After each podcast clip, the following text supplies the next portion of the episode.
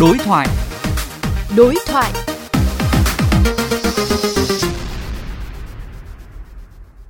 Thưa các bạn, cho phép F0 được ra khỏi nhà với điều kiện phải đeo khẩu trang, giữ khoảng cách, công nhận kết quả test nhanh của F0 tự thực hiện. Đó là một số nội dung rất đáng chú ý tại hướng dẫn mới về quản lý tại nhà đối với người mắc COVID-19 vừa được Bộ Y tế ban hành ngày hôm nay.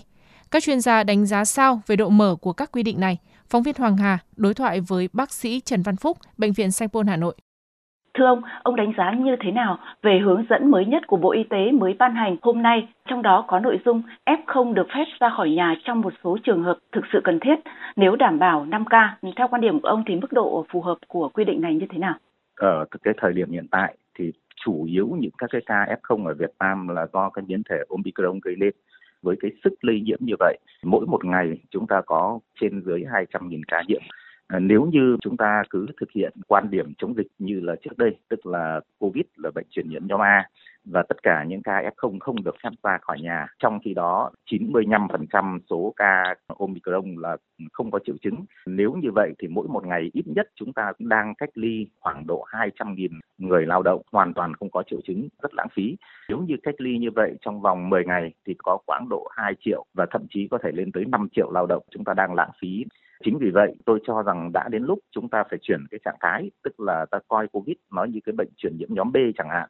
Như vậy chúng ta sẽ có cái khái niệm người ốm là những các cái người có triệu chứng. Chính vì như vậy chúng ta có cách để thiết lập các cái hành lang an toàn cho những cái trường hợp đó thì chúng ta vẫn có thể để cho họ đi ra bên ngoài cũng như là tham gia các cái hoạt động khác.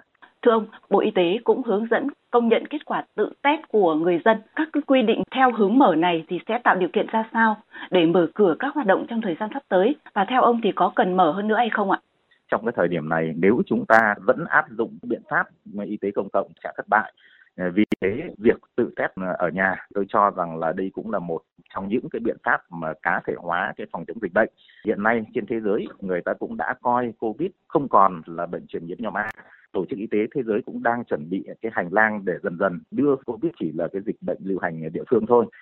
Và cá nhân tôi thì tôi cho rằng chúng ta có thể mở cửa hơn nữa chứ không phải rằng là chúng ta vẫn còn đang dè dặt ở cái mức như thế này. Vâng, xin cảm ơn ông.